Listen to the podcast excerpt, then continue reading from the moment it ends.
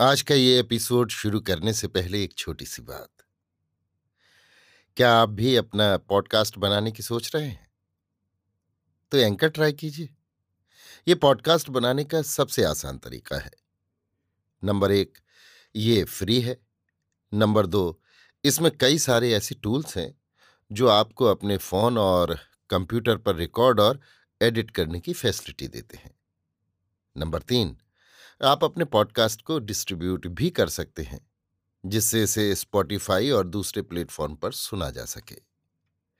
तो डाउनलोड कीजिए free anchor app या विज़िट कीजिए एंकर डॉट एफ़ पर अपना पॉडकास्ट स्टार्ट करने के लिए। ये तो थी एक छोटी सी जानकारी, और अब शुरू करते हैं एपिसोड का सिलसिला। तो आज के एपिसोड में लीजिए सुनिए आचार्य चतुर्सेन शास्त्री के लिखे उपन्यास, गोली के पैंतालीसवें भाग, मात्र सुख को मेरी यानी समीर गोस्वामी की आवाज़ में। प्रसव सही सलामत हो गया। यद्यपि मैं अत्यंत कमज़ोर थी और मुझे अभी ज्वरांश भी था, तथापि मेरा बच्चा अत्यंत स्वस्थ था। मानो वो चाँद का टुकड़ा था। इस बार जो लेडी डॉक्टर बंबई से आई थी, वो बड़ी सुयोग्य गुजराती महिला थी। अभी अभी कोई बड़ी भारी डिग्री लेकर अमेरिका से आई थी। बहुत कमायु थी, कुमारी थी। अमरीकी समाज और शिष्टाचार का उस पर पूरा प्रभाव था। सुंदरी वो मुझसे भी अधिक थी। मेरी तो तब उतरती जोत थी। मैं तो उसकी प्रिय मूर्ति को ठगी सी देखती रह जाती थी। मेरी सारी दुख गाथा सुनकर उसे मुझसे प्यार और सहानुभूति भी हो गई थी। अब हम गहरे मित्र थे। बहुधा मैं उसे अपने यहाँ आग्रहपूर्वक शाम की चाय पिलाती थी। नर्सें भी दोनों बहुत भली थीं। नर्सें एंग्लो इंडियन थीं। एक तो खूब मोटी अधेड़ औरत थी टूटी फूटी हिंदी बोल लेती थी, मज़ेदार औरत थी। ऐसी ऐसी नकलें करती और लतीफ़े सुनाती थी कि हँसते हँसते पेट में बल पड़ जाते थे।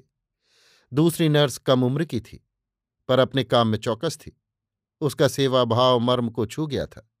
वो श्रद्धा और प्रेम से सेवा करती थी। अब मेरे चारों ओर प्रेम, मित्रता और आनंद का वातावरण था। मोटी नर्स को राजा रजवाड़ों के, खवासों के, सौतों के झगड़े बखेड़े सुनने का बड़ा चाव था। जब उसे मालूम हुआ कि मैं रानी महारानी नहीं गोली हूँ और मेरे जीवन की विचित्रताएँ ज्यो ज्यो उस पर प्रकट होने लगीं त्यों त्यों वो मुझे खिलौना समझकर खोद खोद कर मेरा जीवन वृत्त पूछने लगी। ये सब प्रबंध बड़े साहब ने स्वयं किया था। ये बराबर की कोठी में अभी तक उपस्थित थे तथा मेरे साथ दिलचस्पी रखते थे। दो बार तो वो सपत्नीक मुझे देखने आ चुके थे और फल फूल के उपहार तो बहुधा भेजते ही रहते थे। मेरे प्रति जैसे उनकी ममता जाग उठी थी। इन सब बातों के कारण भी डॉक्टर, नर्स और दूसरे लोग सब मेरी लगन से सेवा शुश्रूषा करते थे। वासुदेव महाराज स्वयं अपने हाथ से मेरा पथ्य बनाकर अपने सामने मुझे खिलाते पिलाते जब तक मैं खाती पीती रहती, अपनी हकलाहट भरी बातों से वो मुझे खिलाते खिलाते हंसाते रहते थे। दिन बीतते चले गए और मेरा बच्चा अब एक महीने का हो गया। मेरा स्वास्थ्य अब बहुत कुछ सुधर गया था, पर कमज़ोरी तो अभी थी ही। इससे डॉक्टर रॉबर्ट ने यह निश्चय किया कि अभी और दो मास तक मुझे यहीं रहना चाहिए। मुझे इसमें कुछ उज्र न था। मनोरम दृश्य, सुखद वातावरण, स्वास्थ्यप्रद जलवायु, आनंदमय मित्र मंडली और अब मुझे क्या चाहिए था?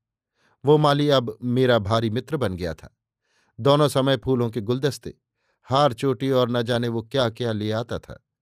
घंटों बैठकर मैं उससे बातें करती और चलती बार उसे कुछ न कुछ अवश्य देती थी। उसके बेटे की बहू कभी कभी आकर मेरे पैरों के तलुओं में तेल मल जाती थी। बड़ी लजीली और स्वस्थ बहू थी।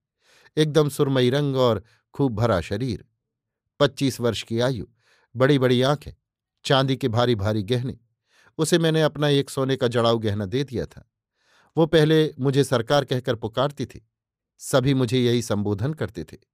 केवल वासुदेव महाराज चंपाकली कहते और डॉक्टर रॉबर्ट माई चाइल्ड कहते थे।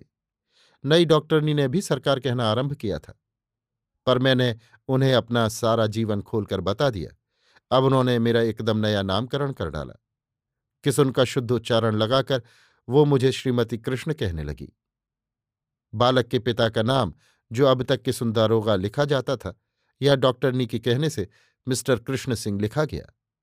मैं अपने अदृश्य किसुन को मिस्टर कृष्ण सिंह के नवीन संस्करण में न केवल नए सिरे से प्यार करने लगी, अपितु श्रीमती कृष्ण के नाम में एक नया गौरव भी अनुभव करने लगी।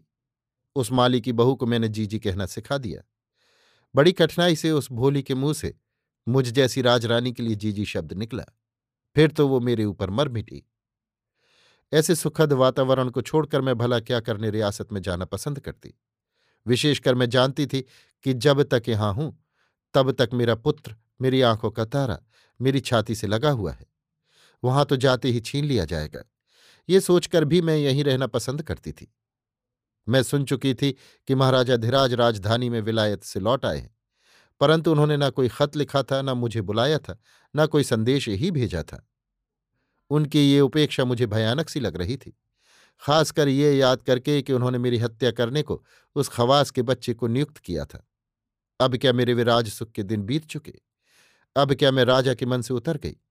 क्या गजब की रियासत में जाने पर वो मुझे फिर न मरवा डालें? अब तो मैं फूंक फूंक कर पाँव रख रही थी, पर मुझे सबसे अधिक अपनी किसुन का अभाव खटक रहा था। मैं चाह रही थी कि केवल किसुन यहाँ आ जाए तो मैं अब जीवन भर कभी रियासत में जाऊँ ही नहीं। पर मुझे न किसुन का कोई समाचार मिला था, न केसर का और न अपने बच्चों का। इन सब बातों के लिए मैं कभी कभी बहुत ही व्याकुल हो उठती थी। इसी समय कर्नल रॉबर्ट ने मुझे सूचना दी कि उन्हें रियासत से बुलावा आया है और उन्हें यह भी आदेश हुआ कि वो मुझे भी साथ लेते आए। परंतु इसके साथ ही उन्होंने अपने मन की बात भी कह दी। उन्होंने कहा, मेरी बच्ची, तुझे अभी वहाँ नहीं जाना चाहिए। प्रथम तो अभी तेरा स्वास्थ्य पूरे तौर से ठीक नहीं हुआ। दूसरे, वहाँ का वातावरण कैसा है? हिजाइनेस की मनोवृत्ति कैसी है? ये मैं पहले जाकर जाँच करना चाहता हूँ। तीसरे, तेरे लिए यहाँ सब भांति का आराम है। इसलिए तू अभी तीन महीने यहीं रह, मैं ए जी एजीजी से कहकर इसका प्रबंध करा दूँगा। मुझे इस बूढ़े अंग्रेज़ की बात भा गई। मैंने कहा, आप मेरे पिता तुल्य हैं। मेरे भले के लिए आप जो ठीक समझें वही करें। परंतु आप भी यहीं रहें तो उत्तम है। पर डॉक्टर रॉबर्ट ने बताया कि यह संभव नहीं है। अंततः ये तय पाया कि जब तक मैं यहाँ हूँ, वो लेडी डॉक्टर और नर्स यहीं रहेंगी। भले ही इनका खर्चा मुझे पॉकेट से ही देना पड़े। वासुदेव महाराज भी मेरे पास ही रहेंगे, ये भी तय हुआ। डॉक्टर रॉबर्ट ने ऐसा प्रबंध करा दिया और चलते चलते वो कह गए, जब कभी कठिनाई हो, बड़े साहब से कहना।